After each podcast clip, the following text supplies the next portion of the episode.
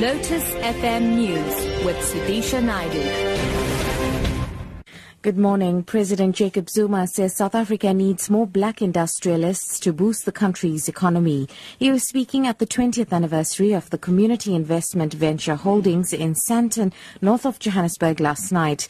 President Zuma has urged business people to begin to include poor South Africans in their quest to make profit. This country will never prosper if the majority of the people are not part of the mainstream of the economy. Perhaps only South Africa that we have such a situation where the majority are poor and are not part of the economy. We have opened up a sector that has never been used seriously the ocean economy. The opportunities are beyond any imagination. The High Court in Cape Town will today hear arguments in the DA's review application to have SABC Chief Operating Officer Hlaudi Motsoeneng's permanent appointment set aside.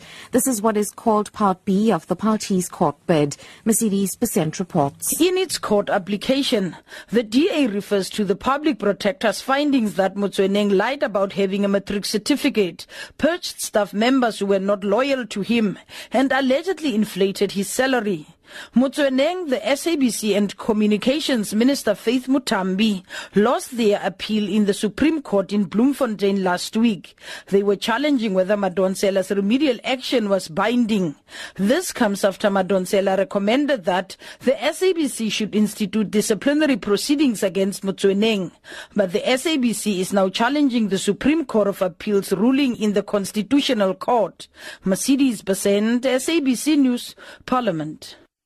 Moving abroad now, new official figures have further undermined the economic slowdown in China. They show that imports failed by nearly 18% in the year to September.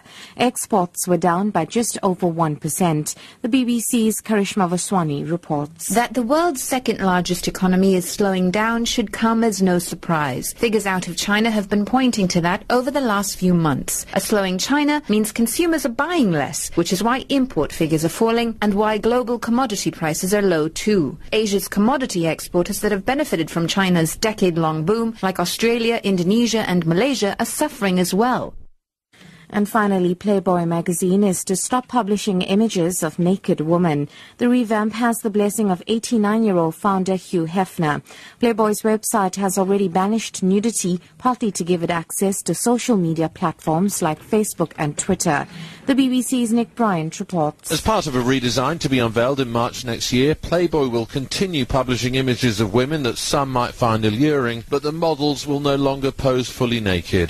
The internet has made nudity passe, according to the magazine's executives, and pornographic magazines are no longer so commercially viable. Gone too are the days when interviews with figures of the stature of Martin Luther King, Malcolm X, and Jimmy Carter made Playboy so culturally and politically significant. Its circulation has dropped from 5.6 million in the mid-1970s to 800,000 now.